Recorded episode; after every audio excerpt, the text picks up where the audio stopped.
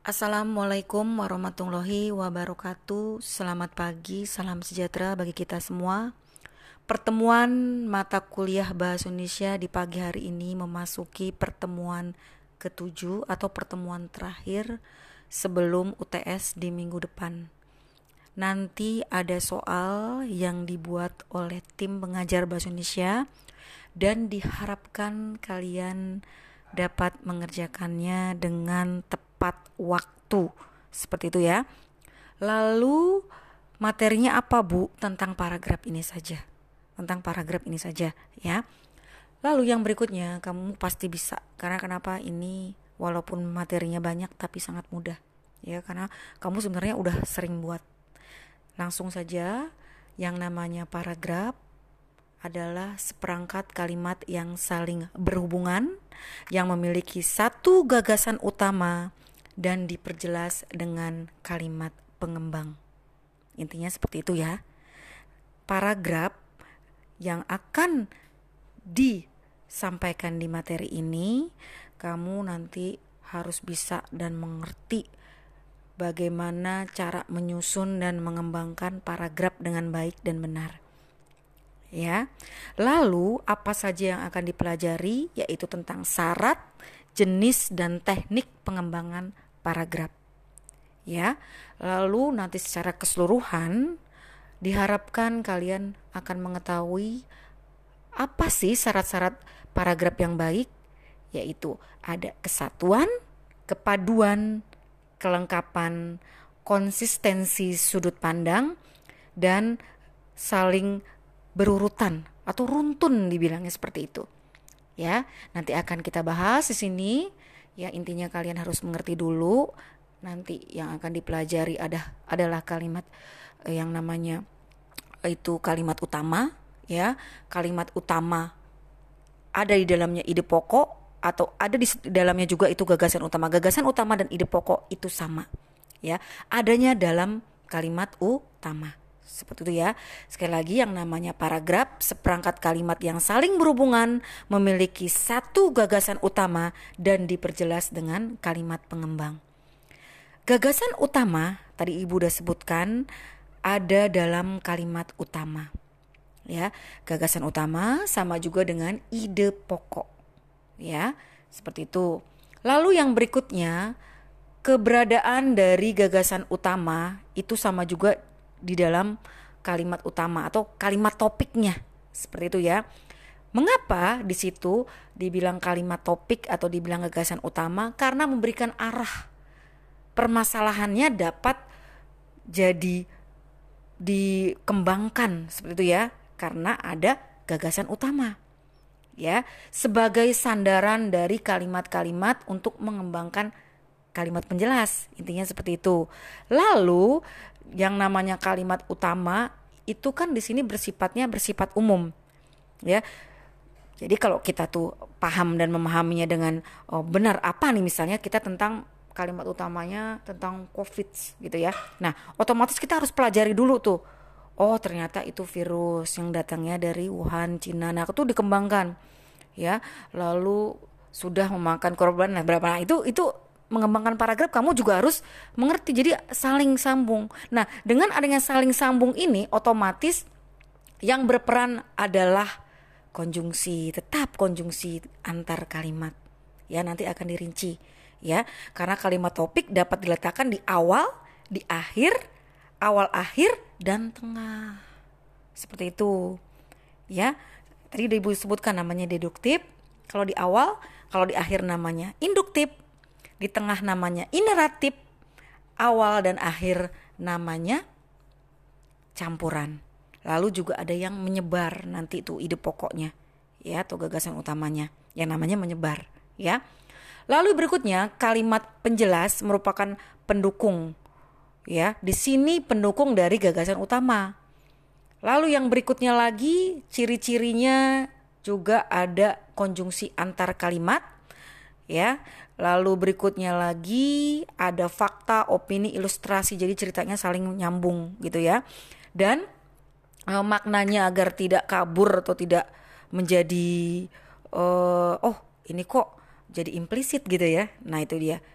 Makanya paragraf ini harus dikembangkan sesuai dengan kalimat utama. Ya. Berikutnya struktur paragraf kita lihat di sini struktur paragraf itu ada empat ya. Kalimat topik atau kalimat utama. Berikutnya adalah kalimat penjelas langsung ya atau eksplisit. Tanpa adanya uh, apa uh, konotasi-konotasi yang bikin oh ini kok jadinya ke arah sana ya? Kok kok ngomongin arah sana ya? Seperti itu ya ya. Lalu berikutnya yang kedua kalimat topik lalu dikembangkan lagi dengan kalimat penjelas langsung dan dikembangkan lagi dengan kalimat penjelas tak langsung. Ya jadi ada bahasa-bahasa yang secara tidak langsung atau disebut implisit. Lalu berikutnya kalimat penjelas langsung lalu kalimat topik ada di tengah ya dan terakhir kalimat penjelas tak langsung lalu kalimat penjelas langsung lalu ke topik. Ibu ini apa sih sama aja yang pertama itu deduktif lalu berikutnya lagi eh, yang namanya deduktif itu kan awalnya awalnya itu kalimat utama gitu kan ya lalu kalau di sini kalimat yang di belakangnya itu kalimat topiknya di akhir berarti itu induktif gitu ya. Lalu kalau yang depan belakang ada kalimat topiknya berarti masuknya ke dalam campuran.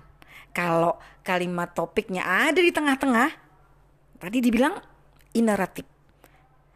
kalau yang menyebar itu juga ada kadang-kadang ide pokok juga ada yang menyebar seperti itu ya. Lalu struktur paragraf yang pertama kalimat topik yaitu kalimat penjelas ditambah kalimat eh, kalimat penjelas langsung juga tambah lagi kalimat penjelas langsung. Ya jadi menjelaskannya secara to the point atau langsung. Gitu ya, tanpa adanya hal-hal yang membuat kita jadi kok ngomongin masalah ini ya. Tanpa kok pakai bahasa-bahasa konotasi ya, bahasa-bahasa implisit ya. Nah, seperti itu ya. Lalu berikutnya lagi struktur yang pertama di sini kita lihat contohnya. Ya. Yang pertama itu eh, kalimat topik ya eh, mohon kalian eh, lihat contoh strukturnya. Ruang lingkup manajemen bla bla bla ya. Di sini ada yang dimerah-merahkan yaitu sistem pengendalian produksi, lalu yang dibiru-biruin itu sistem sistem informasi produksi. Ya, kita lihat di sini. Itu kalimat topik Nah, setelah yang merah-merahnya agak banyak itu dikembangkan. Ya, jadi kalimat kalimatnya ini jadi langsung tapi dikembangkan dengan penjelas-penjelasnya. Jadi kalimat penjelas langsung. Lalu yang tadinya sistem informasi produksi jadi banyak nih. Sistem informasi produksi meliputi bah itu jadi banyak. Ya, maksudnya seperti itu. Ya. Lalu yang berikutnya yang kedua nah ini paragraf yang tadi ibu uh, bilang paragraf yang baik itu ada lima ya entah ini keluar dari uh, materi yang UTS itu pokoknya ini intinya kamu pelajari ini yang pertama kesatuan kepaduan kelengkapan atau ketuntasan lalu konsistensi sudut pandang dan keruntutan ya mohon kalau paragraf yang baik ini ibu sebutkan lagi kesatuan kepaduan kelengkapan konsistensi sudut pandang dan runtutan. Apa aja sih Bu? Nah ini, kalau kesatuan, paragraf, paragraf dikatakan memenuhi syarat kesatuan hanya mengandung satu gagasan utama. Nah itu satu, jadi yang diomongin tentang COVID sih ya udah itu aja. Ya, jangan ngomongin masalah pendidikan. Nah itu tidak nyambung ya. Maksudnya satu gagasan utama. Lalu kalimat itu mengarah pada satu pokok permasalahan yang ada tidak menyimpang ya. Lalu berikutnya eh, gagasan utama ini mengembangkan semua dari kalimat-kalimat penjelas gitu ya. Nah, itulah yang disebut sat kesatuan ya, kesatuan. yang berikutnya ini contohnya tentang angklung yang diomongin dari awal sampai akhir itu angklung, bukan dibicarakan tentang gitar. Nah, yang disebut satu gagasan utama seperti ini. ya. Lalu berikutnya lagi kepaduan. Kepaduan juga seperti itu. Ya, maksudnya apa, Bu? Tadi kan udah kesatuan udah, nang maksud dipadu kepaduan seperti ini. Jalinannya sistematis antar kalimatnya menyatu. Tidak ada informasi-informasi yang kok pertama mengomongi uh, perkembangan anak awal tiba-tiba langsung melonjak ke atas itu tidak nyambung. Susunannya harus seimbang, harus rasi antar kalimat. Ya. Di sini gramatikal leksikalnya itu jelas ya, tidak lompat-lompat gitu, tidak lompat-lompat ya. Itu dinamakan kepaduan. Jadi kita membacanya juga enak. Kok langsung ke ini sih? Ya itu kan tidak nyambung ya, maksudnya padu seperti itu ya di sini ya serasi hubungan antar kalimatnya seperti itu maksudnya ya lalu yang berikutnya lagi di sini ya ini ini maksudnya ya maksudnya dari kepaduan di sini ada referensi substitusi konjungsi. Nah ini uh, yang namanya bahasa-bahasa repetisi kan kalian paham ya kalau yang namanya mengulang-ulang kata ya. Lalu kalau sinon, sinonim itu berarti persamaan antonim lawan hiponim itu seperti apa kata khusus ya. Lalu e, meronimi ini seperti kata umum. Seperti itu ya. Assalamualaikum warahmatullahi wabarakatuh. Selamat pagi. Salam sejahtera bagi kita semua. Terima kasih untuk yang telah hadir di pertemuan ke-8 setelah UTS di pagi hari ini untuk uh, mahasiswa PKN STAN. Pada materi kali ini kita akan membahas tentang surat dinas gitu ya.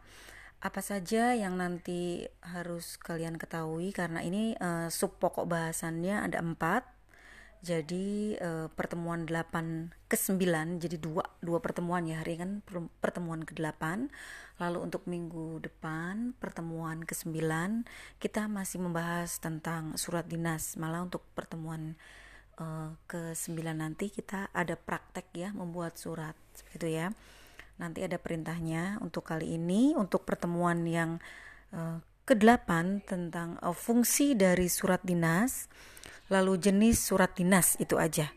Kalau untuk pertemuan ke-9 jadi tentang format surat dinas, lalu bahasa dalam surat dinas. Jadi e, dibagi dibagi ya karena ini ada sub pokok bahasanya ada empat. Sekarang materi ke-8 ini kita membahas tentang apa sih fungsi dari surat dinas. Lalu kedua, jenis surat dinas.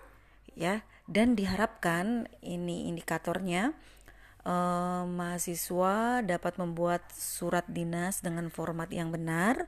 Lalu yang kedua, membuat surat dinas dengan bahasa Indonesia yang baik dan benar. Jadi ada uh, dua. Yang pertama, membuat surat dinas dengan format yang benar dan yang kedua, membuat surat dinas dengan bahasa Indonesia yang benar. Gitu ya. Berikutnya kita mulai ke pelajaran inti tentang fungsi surat dinas dan jenis surat dinas di materi ke-8 kali ini.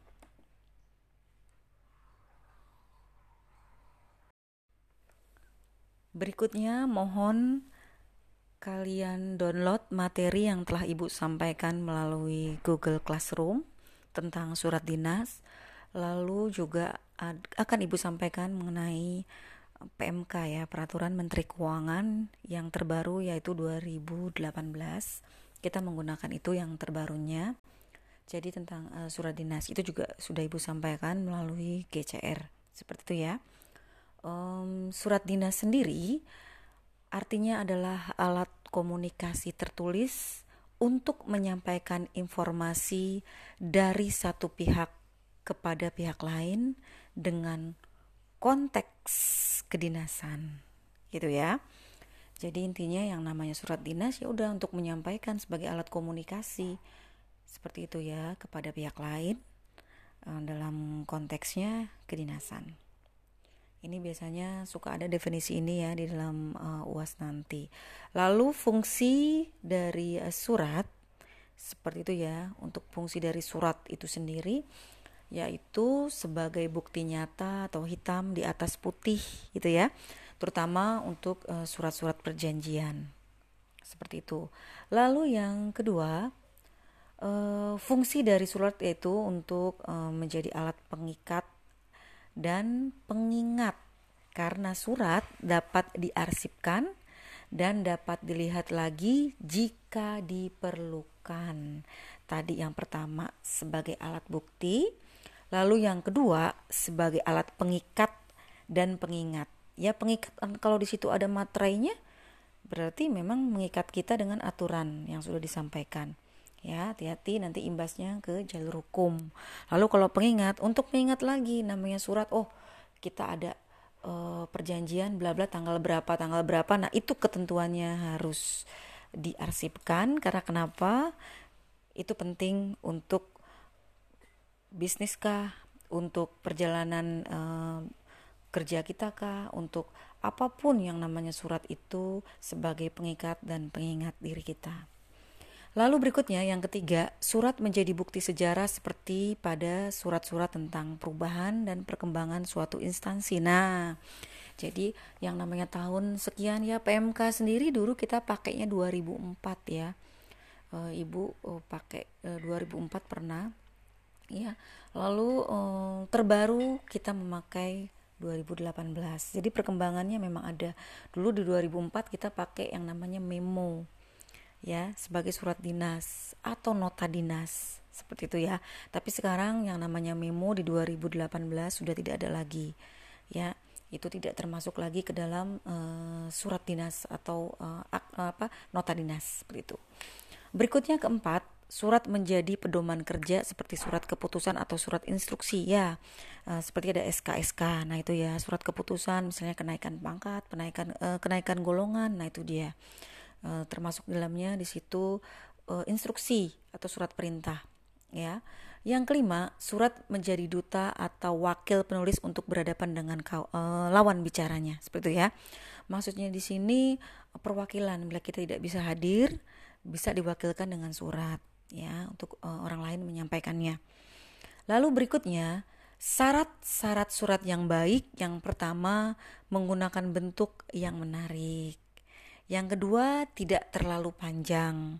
Yang ketiga, memakai bahasa yang jelas, padat dan santun atau adab dan takjim. Jadi memang sudah kesepakatan dari instansinya. Seperti itu ya. Bagaimana nih instansi Kementerian Keuangan, lalu Kementerian Pendidikan dan Kebudayaan itu pasti berbeda. Seperti itu.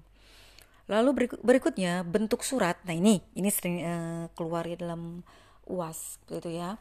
Yang namanya bentuk surat itu ada dua. Yang pertama bentuk lurus, yang kedua bentuk setengah lurus. Sekali lagi, bentuk surat yang pertama yaitu bentuk surat lurus, lalu yang kedua bentuk setengah lurus. Nah, ini kita lihat apa sih bentuk e, lurus itu? Bentuk lurus itu kita lihat dulu di sini kepala surat ada. Nanti kita belajar tentang kepala surat ya. Kepala surat ada Lalu semua yang namanya tanggal, nomor, sifat, lampiran itu ada di sebelah kiri. Alamat juga sebelah kiri.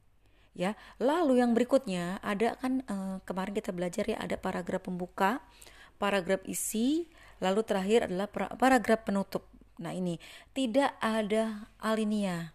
Maksudnya di situ tidak ada yang menjorok ya 5 cm atau uh, ke dalam uh, tulisan gitu ya, tidak ada yang menjorok jadi di sini lurus aja gitu ya sesuai uh, dari mulai tanggal itu sejajar gitu ya lalu yang berikutnya lagi uh, nama jabatan tanda tangan nama penanda tangan gitu ya.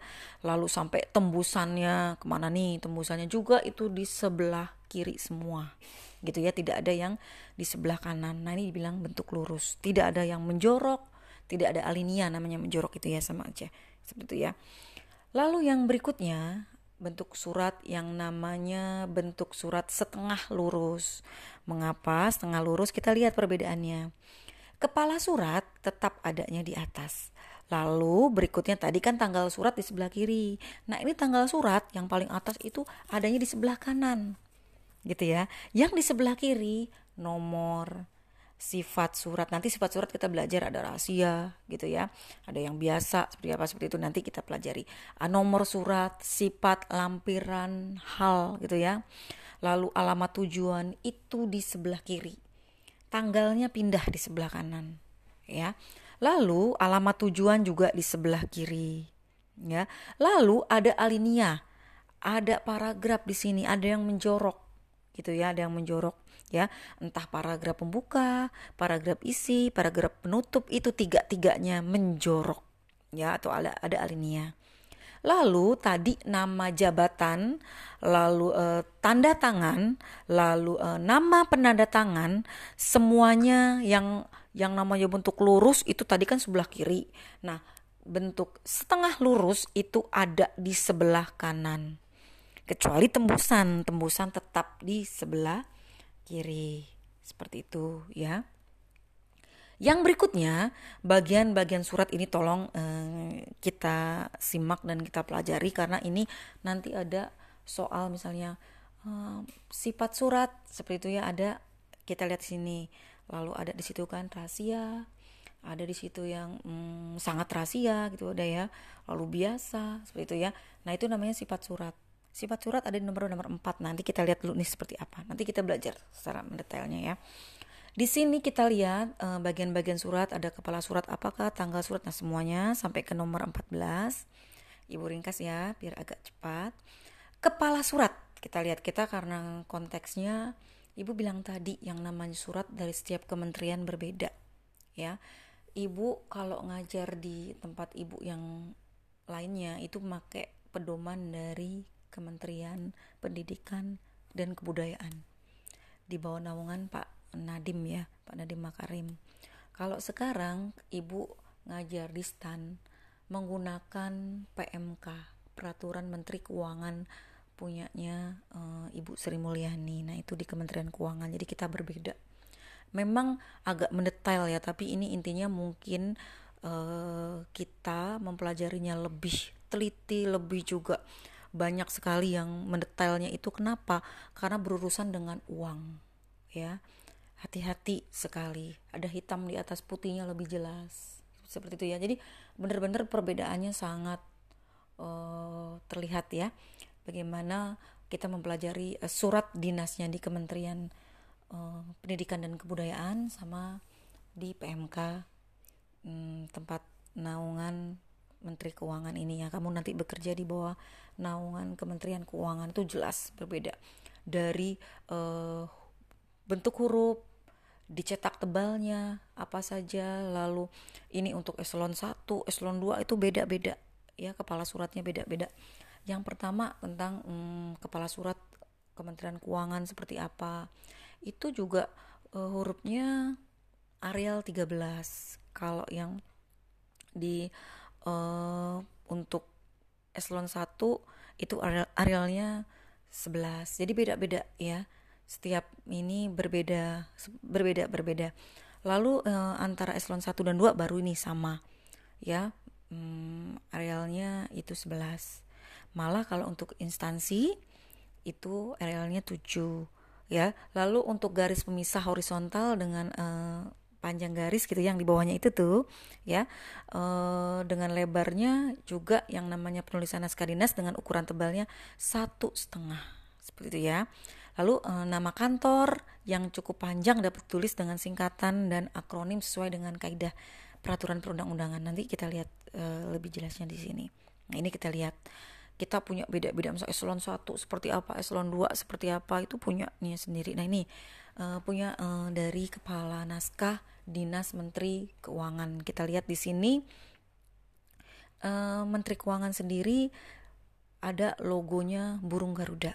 Ya burung garuda. Nah ini jelas sekali. Ini berarti sudah jelas udah uh, tentang kementerian gitu ya tentang kementerian. Jadi ini tarafnya misalnya uh, namanya Ibu Menteri, Ibu Sri Mulyani berarti kabinetnya Pak Jokowi. Nah, Pak Jokowi ini kan berarti di sini uh, suratnya kalau misalnya menggunakan uh, antar instansi misalnya Kementerian Keuangan dengan Kementerian Perhubungan. Nah jelas di sini berarti logonya ada burung garuda seperti itu ya.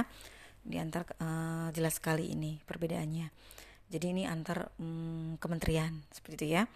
Lalu berikutnya kepala dinas uh, wakil menteri. Ini kita lihat nih wakil menteri staf ahli dan staf khusus di Kementerian Keuangan Republik Indonesia tidak lagi gambar burung garuda tapi tetap lambangnya seperti ini ya. Seperti itu. Nah ini kita lihat di sini uh, ada di situ uh, gedung Juanda lantainya disebutkan. Kalian lihat di sini secara mendetail ya. Tulisannya Arial 11-nya nah ini jelas semua ya. Seperti itu nih ketebalannya ya. Tadi disebutkan satu setengah itu. Seperti itu ya hmm, tadi eh, kalian lihat yang Menteri Keuangan antar uh, kabinet misalnya pakai lambang Garuda. Seperti itu kalau yang namanya untuk uh, wakil menteri atau staf ahli atau staf khusus di sini lambangnya seperti biasa kan? Masih ke dalam ruang lingkup Kementerian Keuangan ya. Nah itu gambarnya seperti biasa yang di uh, Kementerian Keuangan seperti ini yang sudah kita lihat sama-sama ya gambar gambarnya dari websitenya uh, Kemenq.go.id lalu kepala naskah dinas untuk eselon 1 kita lihat di sini. Untuk eselon 1 nah kita lihat. Ya kita lihat di sini. Di sini gambarnya juga sama masih seperti yang uh, gambar lambangnya atau logonya ya. Seperti sama untuk yang hmm, di kementerian. Di kementerian untuk wakil menteri staf ahli dan staf khusus. Bukan lagi burung garuda ya. Lalu berikutnya lagi di sini tentang hmm, yang namanya kepala naskah dinas kantor wilayah. Tadi kan arealnya areal 7 kita lihat tuh jalan DI Panjaitannya agak kecil ya dibanding tadi yang areal 11 seperti itu. Gambarnya lambangnya juga masih sama. Karena kenapa? Ini masih dari ruang lingkup instansi dalam di Kementerian Keuangan. Ya, seperti itu. Jadi kenapa kantor wilayah? Di sini disebutkan Perbendaharaan Provinsi Kalimantan Selatan. Berarti ruang lingkupnya di Kalimantan eh, Selatan. Ini masih kantor wilayah tersebut. Ya, seperti itu. Lalu yang berikutnya lagi Kepala Naskah Dinas Kantor Pelayanan entah pelayanan-pelayanan pajak atau apa ya seperti itu masih di bawah naungan Kementerian Keuangan kita lihat di sini ya logonya masih sama seperti yang uh, tadi uh, di uh, apa uh, kantor wilayah seperti itu ya di kantor wilayah atau uh, di kantor pelayanan juga sama logonya. Lalu yang berikutnya kepala naskah dinas uh, untuk unit pelaksana teknis yang bertanggung jawab kepada pimpinan unit eselon 1. Kita lihat di sini. Ayo.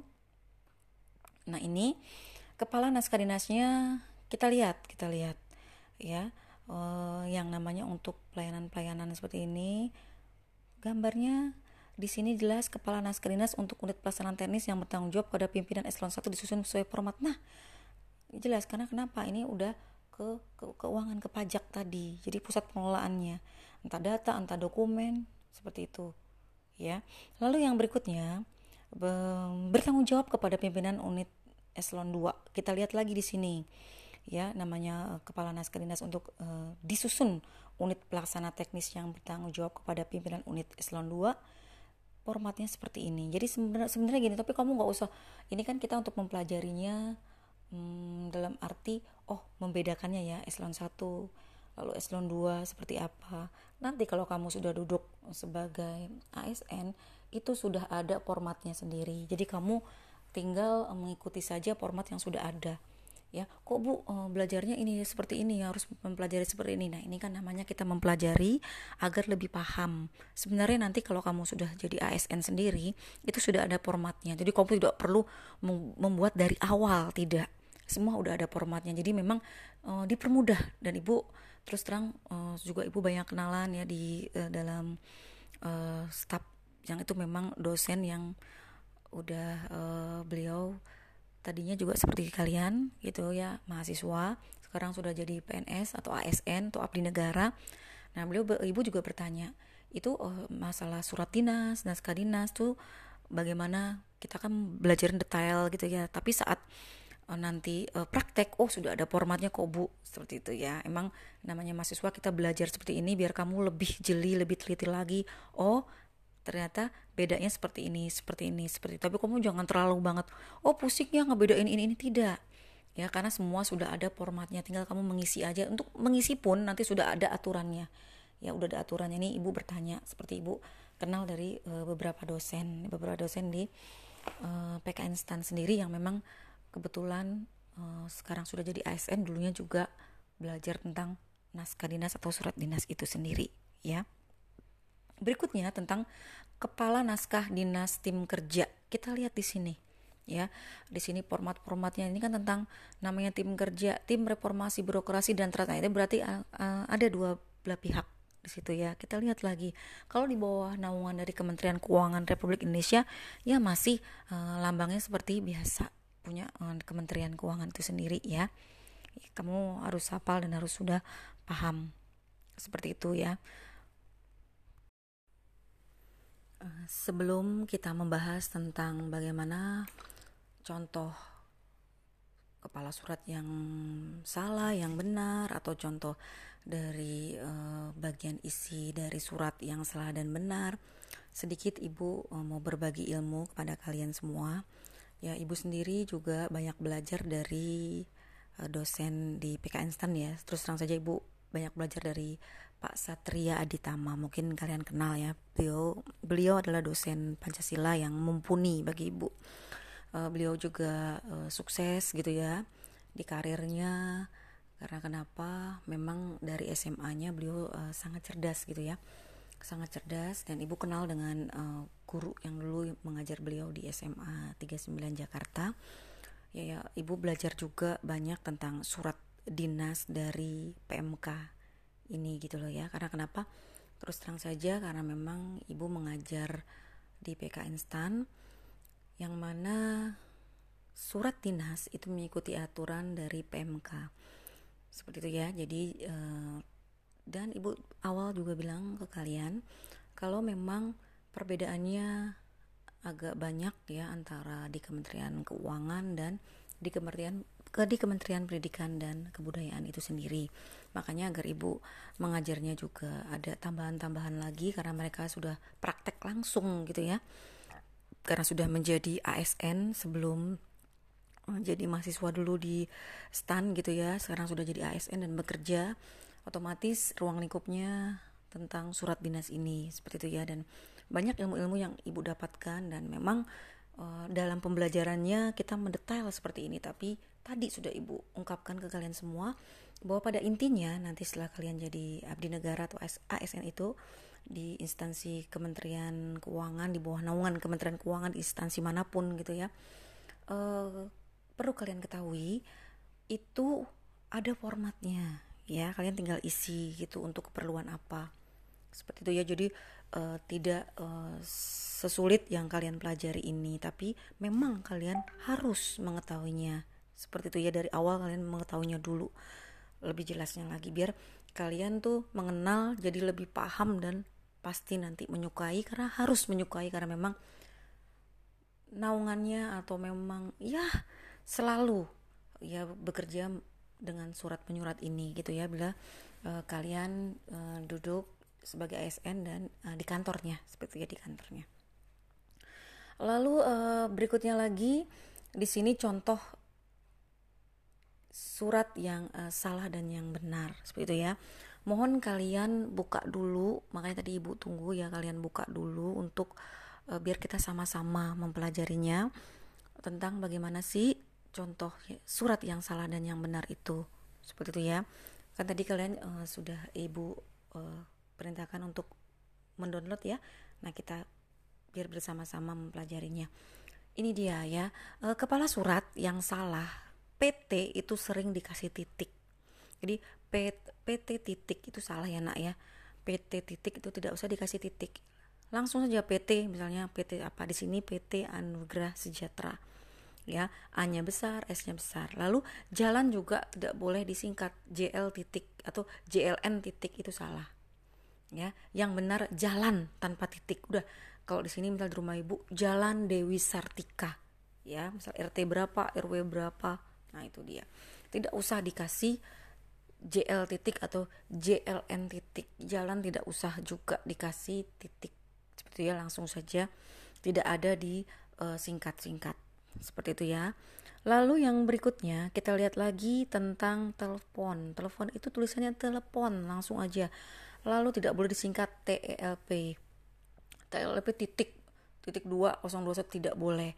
021 itu harus dikasih kurung ya. Lalu ditulis nomor teleponnya ya. Lalu setelah itu kalau kita kan menyebutkan telepon ada uh, nomor fax ya. Fax mili seperti itu ya.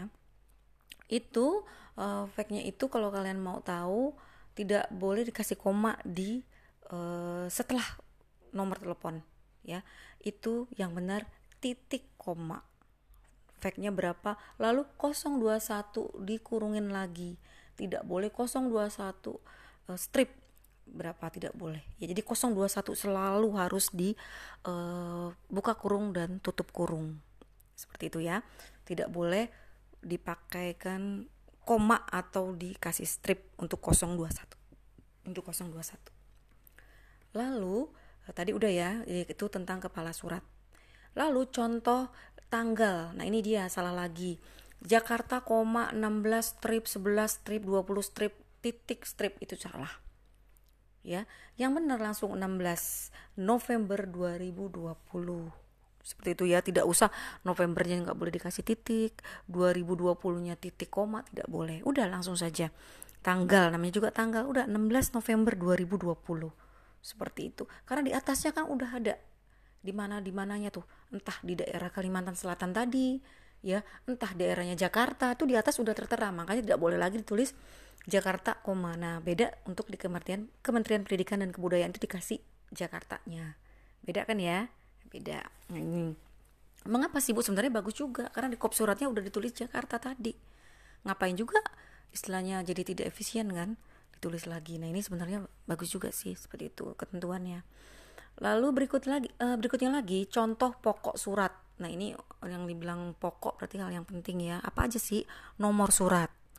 Ya nomor surat di situ ada nomornya pasti sudah tertera di dalam uh, buku masuk dan buku keluar. Nah ibu juga bertanya ya bertanya banyak gitu ya. Ini sama yang sudah jadi ASN ya tidak tidak hanya satu dua atau dua orang saja seperti ya. Di sini nomor suratnya tenang nanti setiap uh, surat masuk dan surat keluar itu terdata terdata ya terdata entah dari uh, bagian apa pun itu ada di situ um, kuncinya. Maksudnya kuncinya oh ini berarti ketahuan ini dari uh, bagian uh, biro gitu ya. Oh ini uh, di bagian perpustakaan gitu ya. Oh ini di bagian standnya untuk sekolahnya. Nah itu ada semua ada. Pokoknya semua udah ada nomornya udah ada bagian-bagian sendiri. Jadi kalian tidak oh, tidak usah pusing. Oh bu ntar surat uh, nomornya ini gimana? Nah, nggak usah. Nanti udah ada surat masuk surat keluar udah terdata. Lalu sifat surat juga begitu nanti ada. Sangat uh, sangat segera ya segera. Nah itu nanti akan kita pelajari. Lalu lampirannya kalau ntar ada satu dua itu juga dicantumkan ya. Halnya apa? Nih kalau hal kamu nggak usah banyak banyak ya. Hal aja intinya aja. Misalnya sebagai narasumber narasumber dalam pembahasan karya tulis ilmiah untuk membahas itu tidak usah. Seperti itu ya. Ya untuk narasumber. Udah nanti kan di bawahnya dijelaskan lagi ke intinya dari uh, apa isi surat itu gitu yang nggak usah lagi di halnya itu kebanyakan itu tidak boleh. Intinya aja. Lalu sifat dari naskah dinas berdasarkan tingkatan keamanannya nih keamanannya tingkat keamanannya. Mohon ini dipelajari. Di dalam uas ya di dalam uas sekali lagi itu e, tentang mm, tingkat keamanan jelas sekali itu ada beberapa kali ya ibu tuh beberapa kali menemukan kalau ini dima, uh, dimasukkan ke dalam uas. Seperti itu ya. Jadi apa saja sih ini malah dimasukin ke dalam ini loh ke, ke dalam ke dalam pilihan ganda pilihan ganda ya. Nah uh, pilihan ganda. Uh, sangat rahasia. Ya jadi di sini sangat rahasia. Ini satu kali 24 jam dalam arti di sini harus sampai ya sangat rahasia di sini uh, jika isi surat diketahui pihak yang tidak berhak takutnya mengancam negara kesatuan Republik Indonesia itu sendiri. Berarti kan berbahaya. Seperti itu ya. Lalu kalau yang rahasia jika isi surat diketahui pihak yang tidak berhak di sini juga akan merugikan juga NKRI seperti itu ya. Lalu kalau terbatas apa sih Bu di sini? Jika isi surat diketahui pihak yang tidak berhak, nah itu tusi itu uh, apa? Tugas dan fungsi, artinya tugas dan fungsi. Uh, jadi dapat mengganggu tugas dan fungsi Kementerian uh, Keuangan atau uh, Kementerian apa pun seperti jadi tusi itu apa namanya tugas dan fungsi enak ya. Disingkat biasanya tusi. Bisa kalau uh, kita di uh, Kementerian Pendidikan dan Kebudayaan tupoksi, nah itu sama aja ya. Nah ini tusi sama aja tugas dan fungsi. Lalu yang tadi lagi yang terakhir tentang berdasarkan tingkat keamanan yaitu biasa. Nah, isi surat tidak e, termasuk dalam SRR ini berarti ya biasa untuk undangan. Nah, itu kan termasuk dalam biasa. Lalu berikutnya, sifat naskah dinas berdasarkan kecepatan penyampaian. Nah, ini ya, yang namanya e, sangat segera SR ya di sini e, namanya sangat rahasia nah itu bahasanya ibu bilang tadi satu kali 24 jam harus sudah sampai. Ini biasanya intelijen nih yang nyampein bukan pak pos yang tiki bukan JNE ya atau tik apa namanya satu lagi tuh ada lagi ya. Ada banyak sekarang ada banyak ya. Ibu biasa pakai JNE tiki apalagi ya TNG ya. Pokoknya macam-macam itu ya. Nah itu tidak pakai itu. Ini udah intelijen gitu ya setaranya intelijen. Karena ini uh, tentang menyangkut mm, negara kesatuan Republik Indonesia ya lalu segera segera dua kali 24 jam. Jadi penyampaiannya gitu ya. Tidak boleh lebih dari batas waktu itu. Tidak boleh dua hari ya. Segera ya. Lalu biasa biasa ini bisa tiga kali 24 jam. Berarti bisa tiga hari. Lalu berikutnya tentang penulisan sifat naskah dinas. Nah, dalam uh, sifatnya ini penulisan uh, sifat naskah dinas dapat digabungkan antara tingkat keamanan dan kecepatan penyampaiannya. Jadi yang namanya sifat uh, di sini kan Bu, kenapa sih penulisan sifat naskah dinas dapat digabung antara tingkat keamanan dan kecepatan penyampaian? Ya, kan uh, berdasarkan sifatnya. Yang namanya keamanan ya harus cepat seperti itu ya. Harus buru-buru tersampaikan satu kali 24 jam ya khusus untuk kecepatan penyampaian dan tingkat keamanan biasa ya sifat surat eh, tidak diperlukan dicantumkan tidak perlu. Karena kenapa bisa tiga kali 24 jam? Namanya ibu kita, kita bisa masukkan ke dalam email dan siapa pun boleh membacanya. Seperti itu ya. Nah. Lalu yang berikutnya contoh yang salah dan benar dalam nomor surat. Kita lihat di sini. Nomor dikasih uh, apa namanya spasi nggak usah. Nomor langsung aja titik dua SP garis garing lalu R ini misalnya rahasia ya garing 01 2020 tidak usah dikasih titik apalagi strip tidak boleh. Ya nomor langsung aja titik dua nggak boleh lagi dikasih spasi. Ini ketentuannya seperti itu. Ya kita ikutin aturan yang sudah dalam uh, tertera di PMK ya di PMK sendiri sudah ibu uh, berikan di dalam GCR ya. Berikutnya contoh yang salah dan benar untuk uh, lampiran surat kita lihat di sini. Uh, yang maksudnya salah untuk lampiran surat coba kamu lihat di sini. Lampiran dikasih spasi tidak tidak usah dikasih spasi-spasi ya. Satu berkas tidak usah lagi dikasih titik atau strip. Ya udah lampiran titik dua kasih spasi satu ya. Satu berkas. Lalu lampiran boleh lam L A M P titik. Nah itu boleh. Malah ya nah ini baru diratain sama yang atas misalnya dua eksemplar seperti itu ya.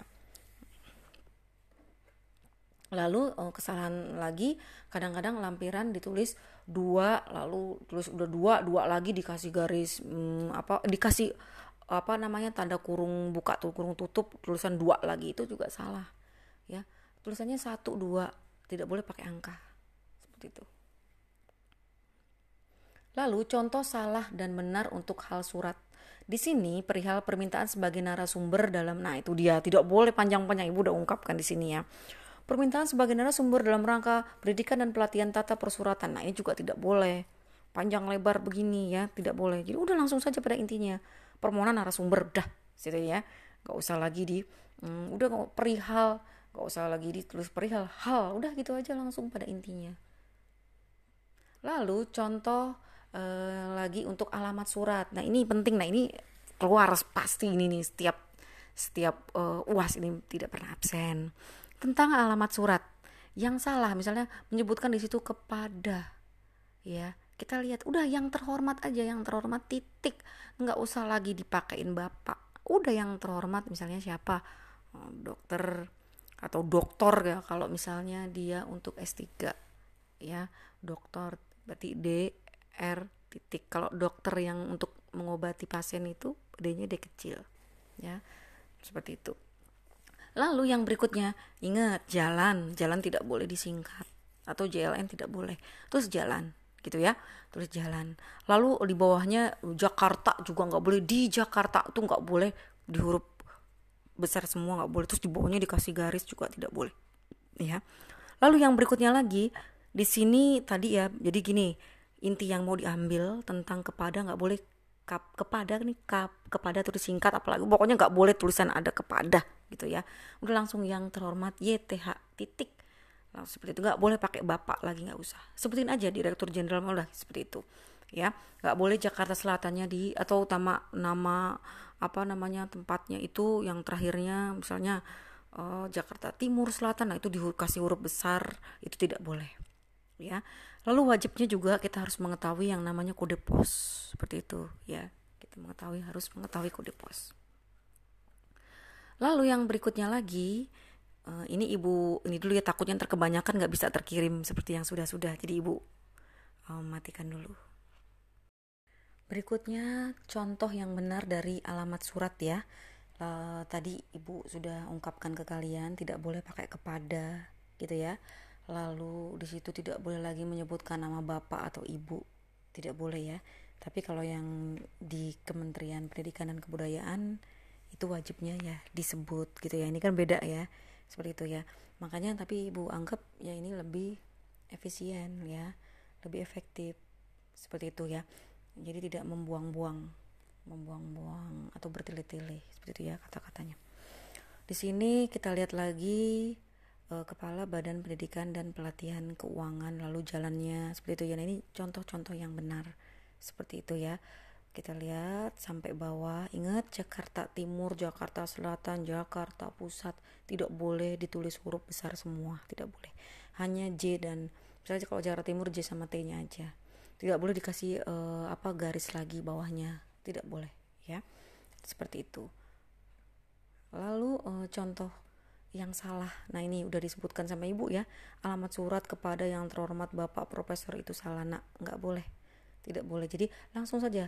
YTH titik prof titik dokter titik radian seperti itu ya. Nah lalu berikutnya lagi. Tadi nih ibu singkat ya biar agak cepat. Contoh yang benar. Nah seperti itu ya lalu tadi juga ya di belakangnya ditulis radian tanpa koma. Kan kalian sudah mengetahui yang namanya gelar uh, itu kita harus uh, jelas ya. Misalnya kalau yang namanya MPD gitu ya SPD S titik P nya besar D nya kecil gitu ya. Lalu MSI seperti itu ya M nya besar S nya uh, kasih titik dulu lalu S nya besar I nya ke kecil. Nah itu udah ketentuannya seperti itu ya MSC yang kuliah di luar negeri itu MSC ya. M M nya besar titik. S nya besar C nya kecil. Nah itu udah ketentuannya. Bedanya uh, apa namanya Bu? MS ada yang bertanya MSC sama MS uh, I bedanya apa Bu? Yang kalau MSC itu gelar gelarnya kuliahnya dapat di uh, luar negeri. Seperti itu. Ya berikutnya penggunaan uh, bahasa dalam isi surat nah ini kita lihat di sini uh, penggunaan bahasanya ini sampai uh, sini kok nggak nggak banyak lagi ya ya kalian mohon lihat perhatikan di dalam PPT menunjuk surat saudara nomor nah titik nomornya berapa, tanggal, koma, tentang ini salah.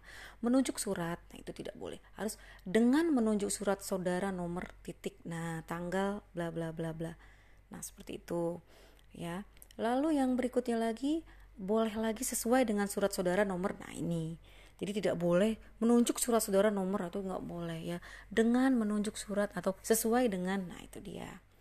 Lalu yang berikutnya, kedua, menjawab surat bapak nomor bla bla bla bla nah, untuk menjawab surat bapak itu lebih ditekankan untuk bu kan untuk e, itu uh, tidak boleh bu yang namanya konjungsi taruh di depan nah ini kan ibu udah bilang tadi yang namanya kita mengikuti kesesuaian dari PMK ya. Beda da dari Kementerian uh, Pendidikan dan Kebudayaan seperti itu ya. Jadi di sini uh, ada tulisan sehubungan ada tulisan untuk depannya ya memang sudah aturannya.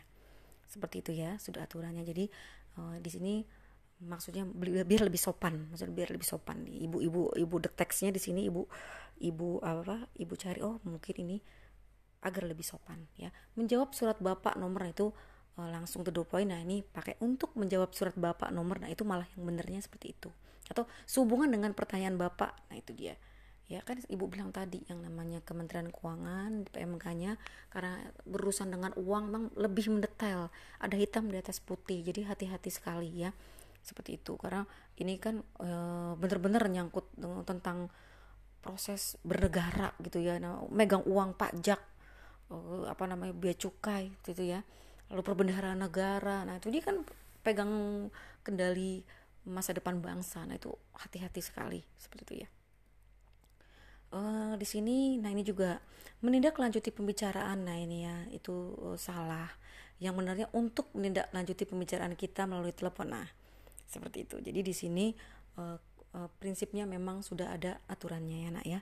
Lalu sehubungan dengan pembicaraan kita melalui telepon. Nah ini seperti itu lalu penggunaan bahasa dalam isi surat kita lihat lagi di sini. Dengan ini kami menugaskan Andika untuk menyelesaikan pengompunteran nah ini dia. Data pegawai di bagian ini pada bulan Juli. Nah kita lihat lagi. Dengan ini kami menugasi nah, menugaskan di situ salah. Menugasi Andika untuk menyelesaikan pengomuteran data pegawai di bagian ini.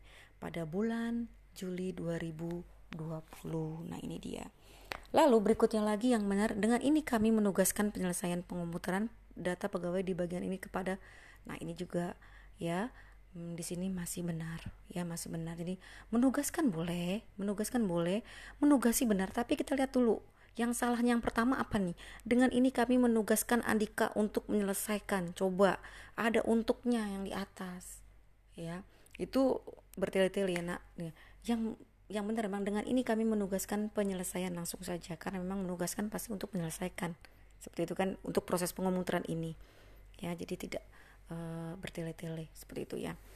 Kalau uh, di sini kita lihat lagi di bawahnya lanjutkan eh, lanjutannya lanjutannya oh ini untuk materi yang berikutnya ya nak ya seperti itu eh, sampai di sini kita tutup untuk pertemuan ke-8 masih kita belajar tentang fungsi dan jenis untuk yang benar-benar formatnya um, untuk formatnya nanti di pertemuan 9 nanti juga ada contoh suratnya dan kalian juga nanti akan praktek ya karena uh, di dalam UAS itu pasti ya ini tidak pernah absen tentang um, membuat surat dinas seperti itu ya ya buatlah surat bla bla bla aturan udah ada. Nah kamu udah tinggal bikin. Nah itu aturannya ada. Ya seperti itu. Nah sekarang kita sudah belajar tentang um, yang namanya surat dinas itu apa. Lalu jenis surat dinas itu apa saja. Seperti itu ya. Jelas di sini sudah kita ungkapkan. Sekarang kita ke materi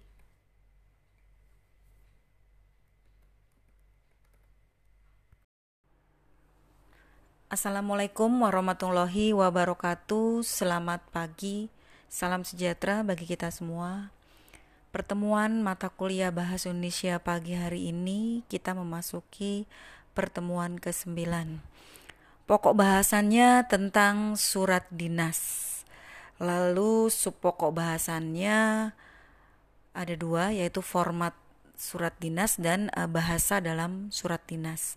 Nanti kita praktek ya karena indikator yang akan kita capai dapat membuat surat dinas dengan format yang benar dan yang kedua membuat membuat surat dinas dengan bahasa Indonesia yang baik dan benar gitu ya. Jadi hari ini tentang format surat dinas, lalu bahasa dalam surat dinas. Nanti ada praktek membuat surat dinas. Seperti itu ya. Berikutnya kita ke materi tentang surat dinas. Materi tentang penggunaan bahasa dan isi surat dinas akan kita bahas di materi ini.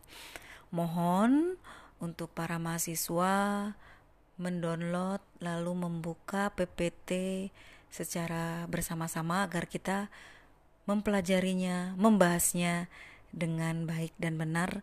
Kalau kalian juga membuka dari PPT yang telah Ibu berikan via GCR maupun via WhatsApp ini ya. Terima kasih.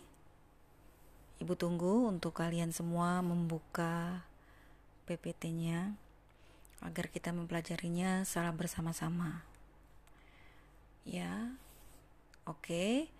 Semoga kalian sudah membuka PPT yang telah Ibu berikan. Penggunaan bahasa dalam isi surat dinas itu ada di materi paling awal untuk pertemuan ke-9 ini. Mohon kali, kalian lihat satu titik ya, satu titik nanti ada satu A titik lalu satu B titik. Satu ini adalah penulisan yang salah Kalimatnya menunjuk surat saudara nomor bla bla bla tanggal bla bla bla tentang bla bla bla. Kami beritahukan bahwa bla bla bla ini kesalahannya di mana? Hanya ada kata menunjuk. Seperti itu ya. Yang benar itu di satu a titik yaitu dengan menunjuk jadi menggunakan kata dengan. Ya kalau surat seperti itu jadi tidak boleh menunjuk saja ada kata dengan menunjuk surat saudara. Ingat kata-kata saudara S-nya harus huruf besar ya karena kata sapaan seperti itu. Lalu yang berikutnya lagi satu B titik ini juga benar. Walaupun tidak menggunakan kata menunjuk, ada kata-kata di sini sesuai dengan surat saudara. Nah, ada kata sesuai dengan. Seperti itu ya. Jadi seperti surat jawaban. Ya. Di sini benar mengapa ada kata sesuai dengan kalau yang satu A tadi dengan menunjuk gitu ya. Kalau yang salah hanya ada kata menunjuk saja tanpa ada kata dengan. Seperti itu. Lalu contoh yang kedua, dua titik ini juga salah. Menjawab surat Bapak. Nah, ingat ada kata untuknya. Kalau yang namanya surat harus ada kata untuk ya memang konjungsi boleh ditaruh di awal. Seperti itu ya. Menjawab surat bapak ingat bapaknya harus huruf besar ya. Menjawab surat bapak nomor bla bla tanggal bla bla tentang bla bla ini kesalahannya hanya ada kata menjawab saja. Gitu ya. Seharusnya gimana bu? Seharusnya dua a titik untuk menjawab surat bapak ada kata untuk di sini. Ya ada kata untuk seperti itu. Ya, untuk menjawab lalu yang benar lagi ada kata sehubungan dengan pertanyaan Bapak dalam surat bla bla bla. Ya, jadi seperti itu. Jadi di sini kan menjawab pertanyaan yang telah sebelumnya sampai ke kita gitu ya. Nah, itu jadi yang benarnya ada kata untuk, lalu ada kata sehubungan dengan. Nah, itu ya. Seperti itu. Jadi tidak hanya menjawab saja kata-katanya. Lalu di sini mohon dicermati ini penting sekali ya menindaklanjuti pembicaraan kita melalui telepon dengan ini kami ingin menegaskan bahwa nah itu itu juga salah. Mengapa Bu tidak ada kata untuk untuk menindaklanjuti pembicaraan kita melalui telepon dengan ini kami ingin menegaskan bahwa nah kesalahannya tidak ada kata untuk di depannya ya nak ya.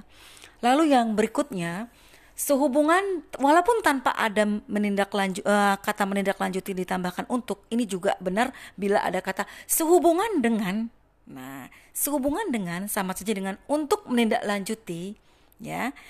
Kalau kesalahannya di sini hanya ada menindaklanjuti itu saja kesalahannya ya. Semoga paham. Lalu berikutnya kita lihat nih ini ini ini sering keluar di uh, eh, UTS dan UAS ya kebetulan selalu di UAS karena materi surat dinas itu kebanyakan setelah UTS ini penting sekali ya nih lihat perbedaannya penggunaan bahasa dalam isi surat dinas nih dengan ini kami menugaskan Andika untuk menyelesaikan bla bla bla. Ini salah, Nak. Salahnya di mana? Kita lihat di sini. Dengan ini kami menugaskan tidak boleh setelah menugaskan langsung subjek atau nama ya. Kalau di situ menugaskan langsung memberikan kata lainnya, penjelasannya atau e, predikatnya itu benar. Seperti itu ya. Nanti di contohnya makanya e, kalian harus buka PPT-nya bersama-sama. Nah, yang kedua ini benar-benarnya gimana, Bu? Dengan ini kami menugasi. Mengapa menugasi lalu ada subjek atau nama orang? Nah, ciri-cirinya menugasi itu benar, tapi harus ada nama orangnya. Ya. Beda dengan menugaskan ada kata subjeknya atau nama uh, kata bendanya itu salah. Itu salah, ya. Yang benar kalau memang ada memberi, memberikan uh, kata menugaskan di dalam predikatnya ini harus ada penjelasannya. Nih, dengan ini kami menugaskan penyelesaian pengomutaran data pegawai di bagian nah ini benarnya di sini. Seperti itu. Jadi ingat kalau menugasi langsung ada kata i itu nama orangnya disebutkan. Tapi kalau menugaskan tidak boleh langsung nama orangnya. Ya, penjelasannya dulu baru nama orangnya. Seperti itu. Ya. Yang berikutnya ini penting sekali. Ini ini ini ini, ini lebih lebih sedikit jadi penjelasannya sangat mudah. Paman menghadiahkan cincin kepada bibi ini benar. Ya. Mengapa benarnya? Setelah menghadiahkan itu tidak subjek. Ya, tidak subjek. Men menghadiahkan apanya? Tapi kalau paman menghadiahi bibi nah kalau ada menghadiahi ini nama orangnya subjeknya nak yang disebutkan yang apanya lagi nih menghadiahi apa menghadiahi bibi sebentuk cincin ya tapi kalau paman menghadiahkan cincin kepada bibi ini benar ya tidak boleh paman menghadiahkan bibi cincin itu salah kalau langsung mau bibi, paman menghadiahi bibi sebentuk cincin. Ya nak ya. Lagi. Presiden menganugerahi Profesor Dr. Muhammad Yamin Bintang Mahaputra. Ya. Jadi di sini mengapa benar setelah kata menganugerahi nama orangnya nak ya. Lalu berikutnya kalau Presiden menganugerahkan bintang Mahaputra kepada nah. Jadi kalau menganugerahkan ada katakan di sini itu tidak nama orangnya yang disebutkan nak. Ya, baru penjelasannya dulu baru orangnya. Ya. Berikutnya lagi e, contoh yang berikutnya, Menteri Dalam Negeri menghadiahi pegawai yang berprestasi. Ini benar nak, kenapa benarnya? Setelah menghadiahi nama orangnya. Apa? Setelah menghadiahi apa? Yang berprestasi. Seperti itu. Lalu yang kedua, Menteri Dalam Negeri menghadiahkan. Nah, kalau kan ini apa dulu nak? Tidak boleh orangnya. Menghadiahkan sebuah traktor kepada petani yang berhasil. Nah, gitu ya nak ya. Itu dia. Ini berhasilnya ada ke bawah ini berarti ada uh, spasinya spasinya ini berarti kesalahan ya namanya tim kadang-kadang uh, ya banyak penjela uh, ininya apa namanya penjelasan tambahan. Jadi ini sampai ke ini ya ada kursornya yang ke bawah. Jadi uh, yang perlu kalian ketahui kalau di situ ada kata i itu langsung subjeknya. Tapi kalau kan itu penjelasannya dulu baru orangnya yang dituju. Ya nak ya. Lalu berikutnya contoh pembuka surat pemberitahuan. Ya, kita lihat sini. Kalau yang tanpa lah, tanpa lampiran ya, tanpa lampiran dulu ya. Dengan ini kami laporkan kepada Bapak pelaksanaan pelatihan tata persuratan dinas bagi pegawai Direktorat Jenderal Bea dan Cukai Kementerian Keuangan. Ini tanpa lampiran, Nak. Kan dengan ini kami laporkan. Ya, ini tanpa lampiran. Tapi kalau ada bersama ini saya kirimkan contoh laporan teknis pelaksana itu pasti ini ada lampirannya. kan bersama ini Nah ini pas harus ada lampirannya. Ini ciri-cirinya ada lampiran, ada bersama ini. Tapi kalau tidak ada lampiran, dengan ini kami laporkan hanya melaporkan saja nak, tanpa ada lampiran. Lampirannya tuh ada di belakang, ya. Kalau ada di belakang ada bersama ini, nah itu berarti ada laporannya. Berikutnya, kalau dalam upaya menyebar luaskan informasi tata naskah di wilayah Jakarta Selatan, kami sampaikan bahwa kegiatan penyuluhan tetap persuratan. Nah ini dalam arti di sini adalah penjelasan dari setelah bersama ini ya. Dalam upaya bla bla bla bla. Nah itu kalau yang namanya di atas pun dengan ini kami laporkan juga sama. Jadi dalam ini sama. Yang dalam upaya penyebar luasan ini di eh, dua eh, alinea ini bisa masuk. Maksudnya seperti itu nak. Ya. Lalu contoh kalimat pembuka surat balasan nak yang tadi ya seperti itu Sehubungan dengan surat saudara tanggal nah berarti ini surat balasan. Ada kata sehubungan dengan surat saudara tanggal bla bla blanya. Ya. Uh, sehubungan dengan surat saudara tanggal 17 Juni 2020 nomornya disebutkan dengan uh, tentang penyuluhan tata persuratan ini dijelaskan secara mendetail tanggalnya segala macam seperti itu ya. Nah, ini juga ada contoh surat yang benar dan salah. Ya kita lihat dulu nih sering kesalahannya ya. Eh, kita lihat.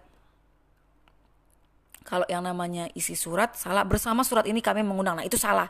Yang namanya isi surat tidak boleh begitu ya. Lalu kalau yang benarnya gimana? Kami mengharapkan karena bapak dan ibu. Ini nanti di bawahnya kita jelaskan dulu nih. Kita jelaskan dulu. Ya nanti eh, pada intinya akan ter eh, backup yang atasnya ya nih surat undangan yang pertama dulu ya. Sehubungan dengan kegiatan pemasyarakatan bahasa Indonesia, kami mengundang saudara dalam pertemuan panitia yang akan diselenggarakan. Nah, kita lihat di sini. Harinya haknya itu huruf kecil. Tanggal harus huruf kecil, pukul huruf kecil, tempat huruf kecil, acara juga huruf kecil. Kita lihat sejajar dengan kata sehubungan. Ya. Lalu titik dua itu setelah uh, apa? Paling panjang kata-katanya. Ya. Bu boleh nggak uh, yang namanya untuk estetika itu diperbagus dikasih spasi? Nah boleh saja tapi aturannya itu memang uh, paling panjang dari kata-kata tersebut. Misalnya di paling panjang kata tempat ya. Nah itu berarti tempat spasi dikit baru titik dua. Ya seperti itu ya. Boleh nggak sih bu itu titik uh, duanya di uh, apa agak diperbagus, agak dikasih uh, boleh saja, tapi pada intinya yang benar seperti ini gitu ya nak ya. Untuk estetikanya boleh-boleh saja, tapi yang jelas harus sejajar. Hari, tanggal, pukul, tempat, acara, nah itu harus sejajar, sejajar. Seperti itu ya. Ingat, haknya huruf kecil, tanggalnya huruf kecil. Kadang-kadang kita lupa. Haknya huruf besar itu salah. Dan ingat sejajar dengan kata yang uh, alinea yang masuk. Jadi uh, ada yang uh, alinea yang agak condong ke belakang yang masuk itu seperti itu nak ya. Lalu yang berikutnya lagi di sini surat undangan dua. Surat undangan dua ya. Di sini ada kata-kata dalam rangka penyelenggaraan lomba karya tulis, kami mengharapkan kehadiran saudara pada rapat persiapan yang uh, akan diadakan pada nah kita lihat di sini. Kita lihat nah, ini mohon maaf nih namanya ini ya tanggalnya ini ini kok kenapa tidak rata nih titik dua. Sebenarnya harus rata yang namanya ini eh, kita bersama-sama ibu bilang tadi namanya tim ya. Ini yang seharusnya rata. Ingat juga hari tanggal waktu tempat itu huruf kecil awalnya ya. Lalu boleh saja dalam estetikanya itu agak di uh, apa diberi spasi agak banyak silakan. Tetapi pada yang benarnya itu setelah huruf uh, terakhir itu ya. Jadi intinya sebenarnya seperti itu ya. Lalu harus rata ya harus tertananya. Lalu ingat, kata sapaan itu wajib huruf besar. Ini atas perhatian saudara S-nya huruf harus huruf besar. Ini sering ya nanti kesalahan pada surat ini apa. Nah, itu itu sering sekali besok di di UAS, di UAS sering sekali. Sering sekali ada untuk itu. Seperti itu. Berikutnya kalimat penutup surat ya. Ini besok juga ya seperti biasa ibu uh, melihat kalau yang namanya uas soal seperti ini sering dikeluarkan ya. Nah ini. Jadi yang benar seperti apa kita lihat dulu. Yang salahnya atas kerjasamanya itu salah ya nak ya. Atas kerjasamanya kami ucapkan terima kasih. Kesalahannya di mananya pakainya. Harusnya atas kerjasama bapak atau atas kerjasama ibu atau atas kerjasama saudara harus menyebutkan katanya. Ya nggak boleh nyanyi saja. Nyanyi ini dijelaskan maksudnya seperti itu. Ya De, ini pasti dan ini ibu bisa pastikan di uas seperti ini keluar terus ya. Pokoknya yang sudah-sudah ini tidak pernah absen. Makanya ibu oh, tekankan ke kalian. Ini kan mudah sayang banget soal seperti ini nih. Biasanya adanya di uh, pilihan ganda ya pilihan ganda. Seperti itu. Lalu berikutnya kesalahan lagi atas kerja, kerjasamanya. Nih sama ya nak ya. Nih pokoknya harus menyebutkan. Ini ibu ibu singkat saja ya. Jadi tidak boleh uh, atas kerjasamanya diganti atas kerjasama saudara atau atas kerjasama ibu atau kerjasama uh, bapak. Nah itu menyebutkan. Lalu berikutnya kesalahan lagi nih. Ya kita lihat yang nomor empat ya. Demikian surat ini kami sampaikan dan atas perhatian bapak kami ucapkan terima kasih. Aduh ini panjang sekali dan bertele-tele nak ya. Yang benar bagaimana? Udah. Atas perhatian bapak ingat bapaknya huruf besar karena itu sapaan. Atas perhatian bapak kami ucapkan terima kasih itu tok itu itu saja. Itu saja tidak boleh ada taman demikian surat ini kami sampaikan dan atas perhatian bapak ini bertele-tele nak ya bertele-tele yang benar udah atas perhatian bapak Ingat, koma.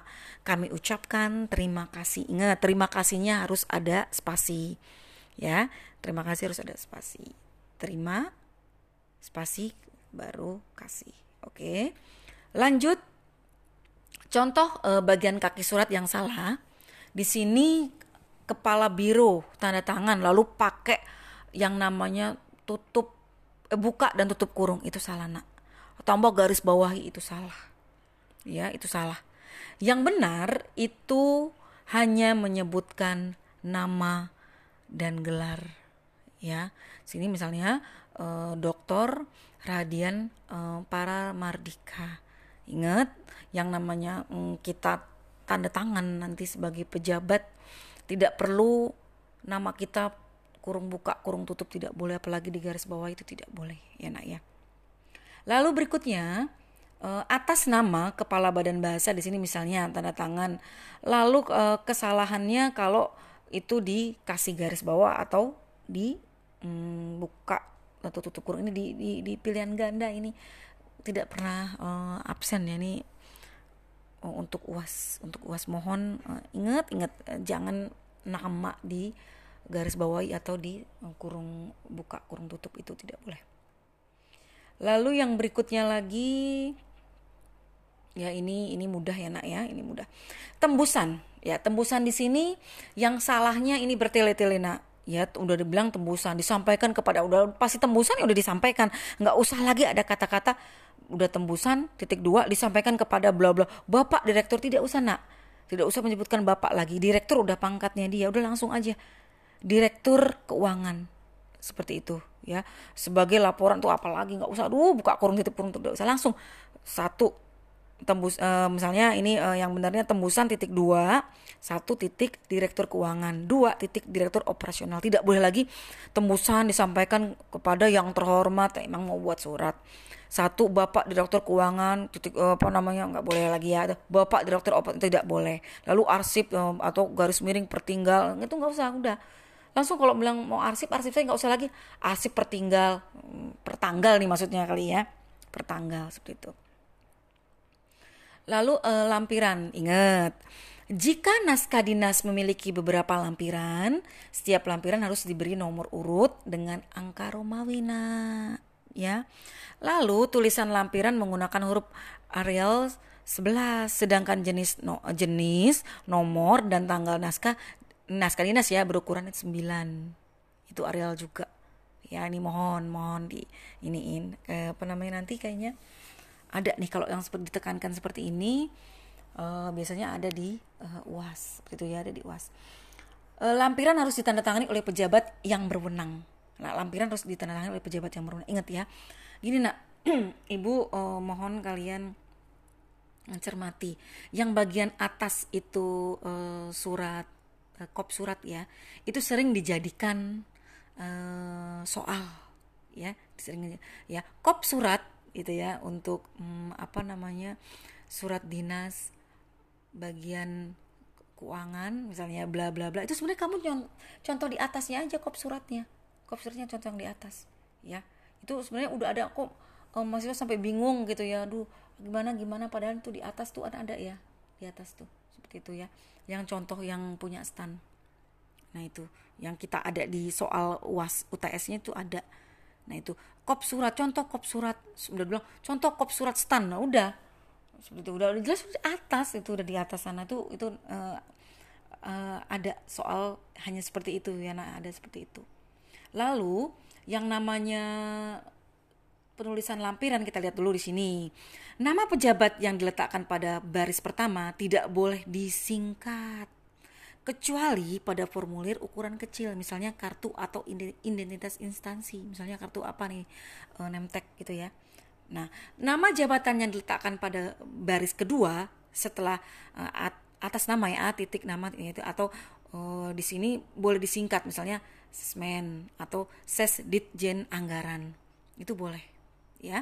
Nama jabatan pada naskah dinas arahan ditulis dengan huruf kapital, diakhiri dengan tanda baca koma. Sedangkan naskah dinas lain itu ditulis dengan huruf awal kapital di diakhiri e, tanda baca koma. Ya, seperti itu. Nah, kita lihat dulu di sini contohnya nih. Ya, contohnya ada di bawah.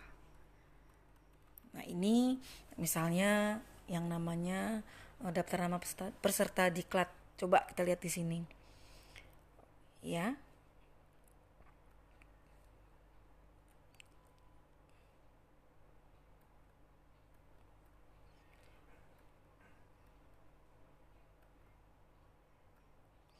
Penggunaan akronim. Lihat nak. Penggunaan akronim di sini misalnya yang namanya yang tadi disebut uh, yang di awal ya sudah dibilang tadi sama ibu bu emang boleh menyebutkan kata-kata uh, misalnya sesmen atau sesditjen anggaran? Itu boleh ya nak ya boleh aja. Karena kenapa? Di sini ketentuannya memang sudah ditetapkan penggunaan akronimnya Menteri Keuangan Menke Menkyu gitu ya.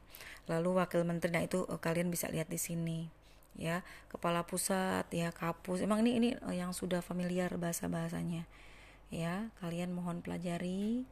Kata sambung juga seperti itu ya kalian pelajari sini. Misalnya e, nomor halaman kita lihat dulu penulisannya seperti itu. E, kata yang di sini kata penama pada halaman kelima. Nah kita lihat di sini nih.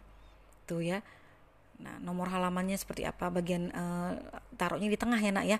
Nomor halaman di tengah atas. Ingat. Uh, lalu yang berikutnya kata penama pada halaman 5 baris paling atas kiri merupakan implementasi. Nah, ini kita lihat dulu. Nah, di sini nih. Jadi yang namanya penulisan jangan sampai salah sedetail ini. Ya, Nak ya. Seperti itu. Lalu kode penunjuk juga demikian, Nak. Ya, kode penunjuk seperti itu terletak di pojok kiri bawah surat tembusan ya nak ya. Berisi informasi unit penandatangan konseptor atau ta uh, tahun surat ini ada nak di uh, apa namanya yang sudah ibu berikan peraturan menteri keuangan tentang surat dinas ya seperti itu. Ya um, nah itu ada uh, di bawahnya ditulis nah, berisi informasi unit penandatangannya jadi jangan sampai lupa. Kamu mau tenang aja nanti kan ibu udah bilang semua sudah ada formatnya. Ini kan asal uh, kalian mengetahui gitu ya lebih jelas. Nah ini sebenarnya yang namanya format itu ada uh, artinya ya nak ya. Ada bu KP apa bu kode penunjuk ternyata ya. SJ titik dua kode unit organisasi uh, konseptornya ya. Satu tingkat di bawah pejabat penanda tangan. Jadi satu tingkat yang menanda tangan siapa nih? Uh, eselon satu berarti uh, eselon 2 ya itu jadi itu ya. Lalu SJ kode unit penyimpan berkas. Ya nak ya. Lalu tahunnya ini ini ada ada uh, sendiri uh, arti-artinya nak. Ya arti-artinya. Nanti kamu mah kalau kayak begini-begini udah udah langsung langsung pahamnya karena memang udah kerjaan setiap hari. Lalu kode penunjuknya juga ada nih penjelasan kode penunjuknya. Seperti itu ya. Biro organisasi semua. Nah, itu. Lalu uh, penerapan kaidah uh, ejaan bahasa Indonesia juga U titik P nah ini untuk perhatian, DA dengan alamat, S titik DA nah itu sampai dengan ingat ya tidak boleh U, udah kan selama U garis miring P itu salah ya nak ya. Ya D garis miring A juga salah nak. Seperti itu ya. Lalu uh, selama ini juga PT juga P titik T itu juga salah nak ya. Nah ini yang uh, merah itu salah, yang benar ini. Ingat antar kota, antar provinsi itu dijadikan satu. Pasca sarjana juga demikian. Sub bagian juga nggak boleh dipisah ya nak. Kata subnya ini ini ini besok insya Allah nih kayaknya uh, ditekankan banget. Kamu belajar kayak begini-begini deh, ya. Nah itu ya entah pokoknya ibu nggak boleh langsung oh, ada kisi-kisinya nggak boleh tidak boleh banget pokoknya mohon kalian pelajari ya ingat yang namanya kerjasama terima kasih itu dipisah nak ya tidak boleh dijadikan satu. Ingat ya. E, ini juga kalau tanda tangan kan dipisah. Tapi kalau ada awalan dan akhiran itu dijadikan satu. Menandatangani kan awalan ada akhiran. Seperti itu ya. Tidak boleh nah lalu narasumber juga dijadikan satu. Tidak boleh nara dan sumber. Seperti itu nak ya. Nah ini pemilihan kata. Kata baku. Nah selama ini kan doa aja doa. Nah itu. Februari ini, ini kalau ditekankan begini ini biasanya entah yang mana itu pokoknya. Ya kita nggak tahu deh dikeluar di, oh, di uas ya seperti itu ya. Kita perhatikan pemilihan katanya. Sistem ya bukan uh, sistem ya. Pikir ya bukan pikir jadi gini pikiran bukan pikiran salah. Paham itu yang benar paham bukan faham. Karena karena pemahaman. Nah seperti itu ya. Atletik atlet. Nah itu yang benar atlet bukan atlet yang kan? Atletik. Nah itu jadi dari kata atletik. Jadi sebenarnya gampang sih kalau pemahamannya seperti itu. Bukan faham tapi paham. Ya seperti itu ya. Kan? Memahami hmm, pemahaman. Nah kan? Bukan pemahaman. Kan bukan gitu. Seperti itu ya. Nah, Terima kasih uh, untuk kalian semua. Nah, ini kita ada contoh surat. Ingat, ini cuma contoh, tapi si ibu juga menilai ya. Tapi uh, perlu kalian ketahui, uh, ini kan boleh uh, open, boleh lihat. Jadi mohon kamu teliti. Ada batas waktunya nanti akan kita bahas nih. Karena kebetulan di sini ada contohnya yang benernya seperti apa. Dan biasanya kalau emang udah tim bahasa Indonesia memberikan uh, contoh uh, surat gitu ya ini dalam bersama-sama yuk ini dikeluarkan di dalam contoh tugas anak nih untuk materi ini tuh biasanya dikeluarkan di insya Allah itu akan dikeluarkan di uas gitu ya ibu. Nggak boleh to the point berjanji ya nak atau tidak boleh. Kan kita tidak boleh memberikan kisi-kisi. Tapi kalau ini udah kesepakatan dari semua dosen ini berikan ini loh nanti bakalan ya itu ya ibu nggak boleh itu ya nggak boleh ngomong ya. Insya Allah itu akan dikeluarkan. Jadi contoh dulu nih ini contoh tapi mohon kalian seolah-olah ujian gitu ya biar kalian terbiasa maksudnya seperti itu ya. Mohon ya, dikerjakan yang ada di uh, eh, GCR itu ada batas waktunya. Uh, nanti uh, kita pelajari. Ibu uh, dinilai nggak? Pokoknya ini nanti sebagai pertimbangan ibu juga untuk menambahkan poin nilai juga gitu ya. Tapi emang ini buat belajar dulu. Nanti ada dua kali nak. Yang ini ini ini buat belajar. Nanti ada satu lagi yang akan ibu kasih yang benar-benar ini untuk penilaian untuk penilaian. Nanti ada nak uh, ibu di, di nak ini benar-benar untuk penilaian. Nanti ada waktunya. Sampai kamu selesai dulu deh urusan urusan eh, ada yang masih susulan. Ah, bukan susulan ya. Ulang lagi itu. Ada ulang pengulangan lagi. Nah itu uh, kan prosesnya takutnya panjang. Ibu juga udah udah menilai semua ya tugas kalian ya. Ya uh, di sini ibu belum belum share dulu karena masih ada yang belum hmm, belum ibu nilai. Karena memang ada permasalahan. Itu ada permasalahan yang belum dikirimkan ke ibu gitu.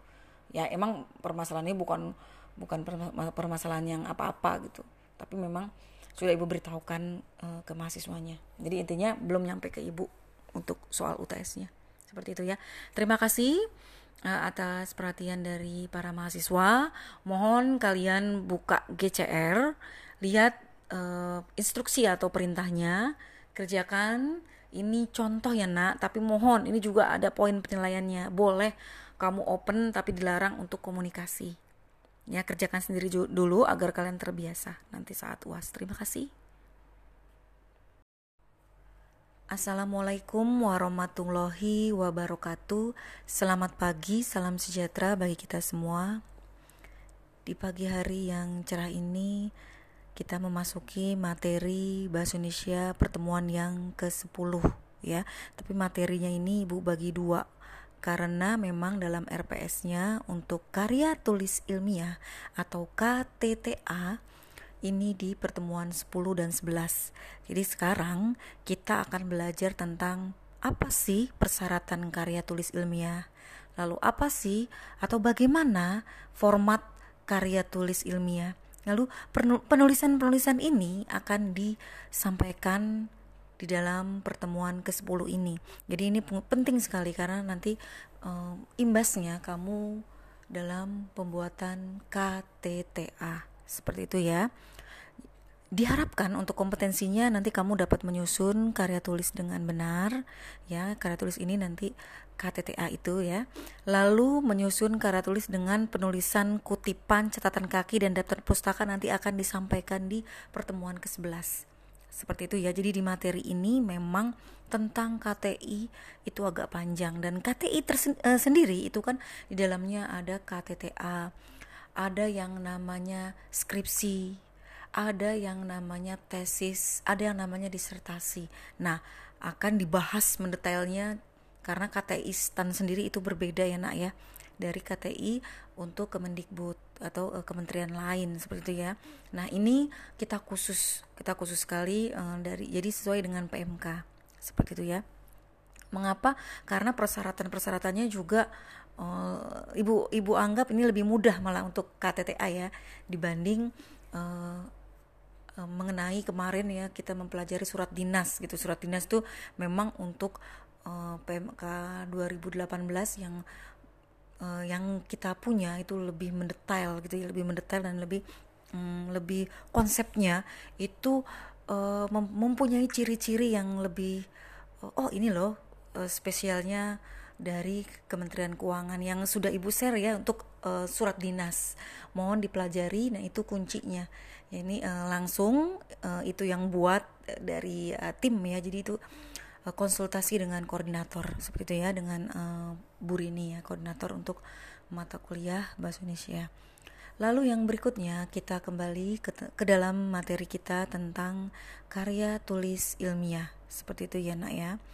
Yang pertama tentang karya tulis ilmiah yang nanti akan kita pelajari bersama kita harus dulu paham ya apa sih karya tulis ilmiah itu ya Karya tulis ilmiah dibuat dengan menggunakan prinsip-prinsip ilmiah dan berdasarkan dengan fakta karena observasi, eksperimen dan kajian pustaka. Jadi ini kalian datang langsung ke TKP-nya, datang langsung untuk survei seperti itu ya makanya dibilang karya tulis ilmiah. Kemarin lomba karya tulis ilmiah, nah ibu termasuk uh, ke dalam bagian uh, dari juri ya jadi jurinya ibu dengan Bu Rini gitu ya koordinator kita. Jadi ya Allah itu bener-bener ya menentukan pemenangnya aja itu bener-bener kami bingung gitu kami bingung karena semuanya sangat baik dan sangat bagus. Dan yang dimenangkan memang mereka yang observasi langsung gitu ya. Karena memang di sini yang namanya KTI ya itu. Tapi yang namanya uh, apa kita dalam pandemik begini gitu ya sebenarnya ya itu bisa dimaklumi seperti ya. jadi pakai literatur gitu ya pakai deskriptif nah itu juga yang deskriptifnya ini sulit sekali kita menentukannya. Memang hebat hebat ya untuk mahasiswa PKN STAN dari semua prodi. Jadi mewakili semua prodi. Jadi semua ada.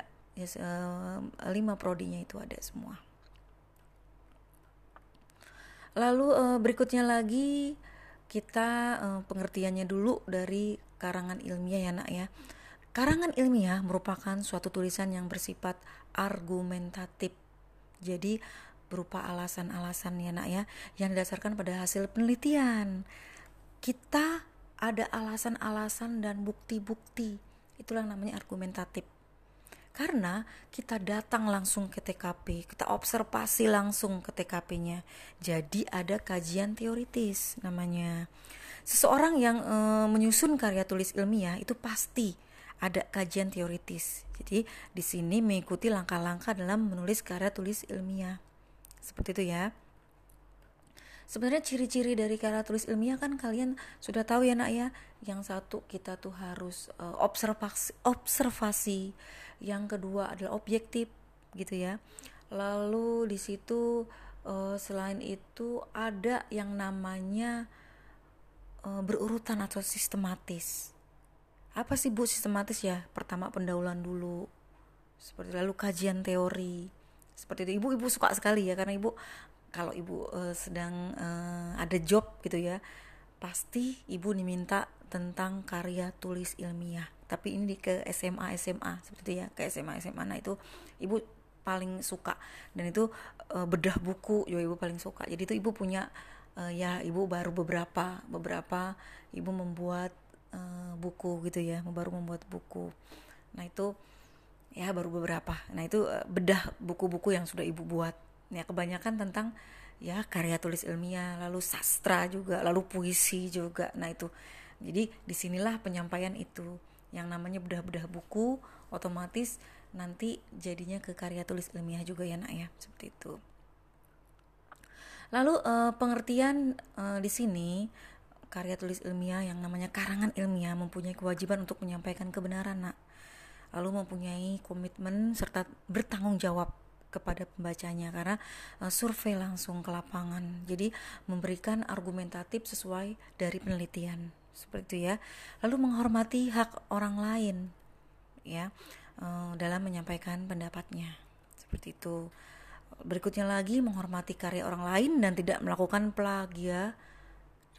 jadi di sini kita tidak boleh nyontek.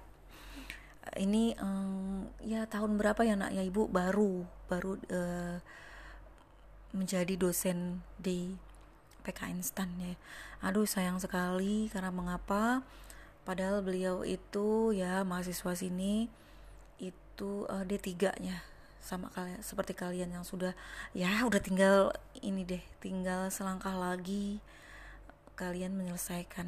Seperti ya untuk uh, pergi ke suatu tempat untuk menjadi abdi negara jadi ikatan dinas ya nak ya. Nah itu uh, dalam KTTA-nya ternyata plagiarisme ya nak ya. Seperti itu. Sayang sekali akhirnya harus pulang.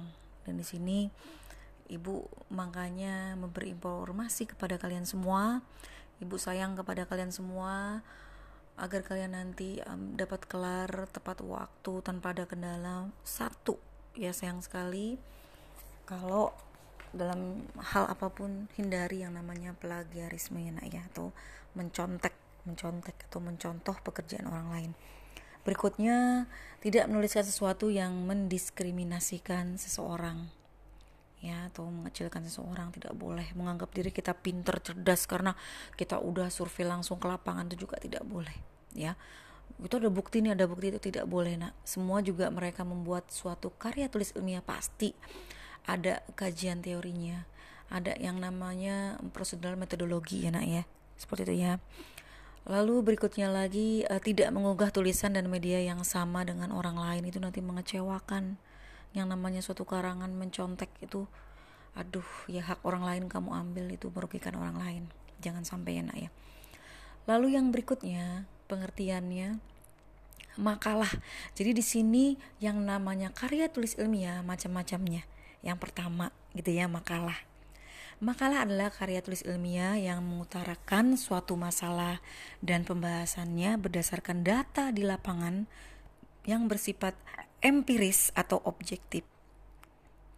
Menurut KBBI, makalah adalah tulisan resmi suatu suatu pokok dengan tujuan untuk dibacakan di muka umum dalam suatu persidangan serta disusun untuk diterbitkan dan juga merupakan karya tulis pelajar atau mahasiswa untuk laporan hasil pengerjaan tugas sekolah atau perguruan tinggi. Jadi begini nak, yang namanya makalah di situ bisa dibacakan di muka umum secara langsung, ya bisa lagi nanti dibuat uh, tulisan-tulisan tangan oleh pelajar atau mahasiswa ya. Nah, ini hasil dari observasi.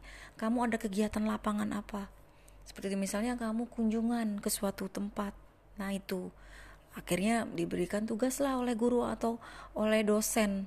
Nah, itu namanya makalah ya, Nak ya. Ya boleh dibicarakan langsung gitu ya. Dalam forum boleh juga uh, di situ nanti kalian buat yang namanya uh, suatu karya tulis. Seperti itu itu poin poin dan poin. Nanti jatuhnya jadi jurnal. Itu poin kamu.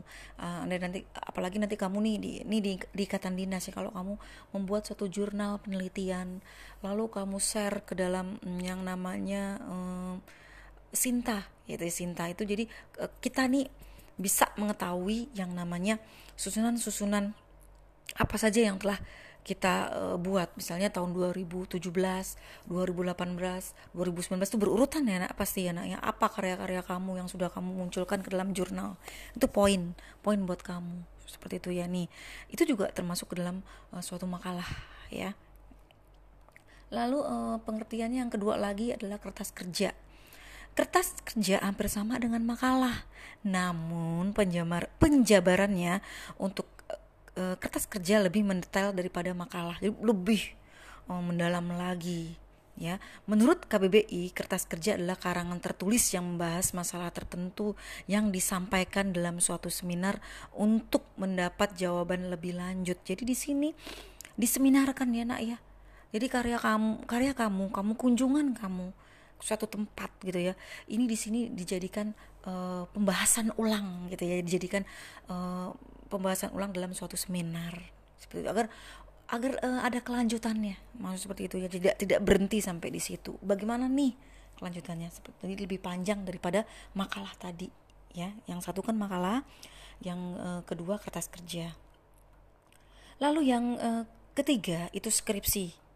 Skripsi anak ya skripsi adalah karya tulis ilmiah yang ditulis menurut pendapat orang lain dan diri sendiri Data, data diperoleh melalui observasi lapangan atau percobaan laboratorium. Ya, menurut KBBI, skripsi ialah tulisan saintifik yang wajib dibuat oleh mahasiswa sebagai persyaratan akhir pendidikannya. Kalau kalian nanti KTTA, skripsi itu untuk S1 ya, untuk S1. Nah, ya, sini persyaratan beliau untuk mendapat gelar misalnya sarjana-sarjana apa yang mereka tekuni. Ya di sini observasi tetap langsung ke lapangan tuh percobaan laboratorium. Nah itu penting ya. Apalagi yang kampus Ibu satu tuh ya di uh, apa FST Fakultas Sains dan Teknologi. Ya ini harus ada bener-bener ada percobaan di laboratoriumnya nak. Jadi lebih mendetail lagi mendetail lagi karena memang nanti berhadapan kerjanya sama orang analis kesehatan gitu ya seperti itu. Lalu berikutnya uh, yang keempat adalah tesis. Tesis adalah karya ilmiah yang menyajikan temuan baru dengan melakukan penelitian sendiri.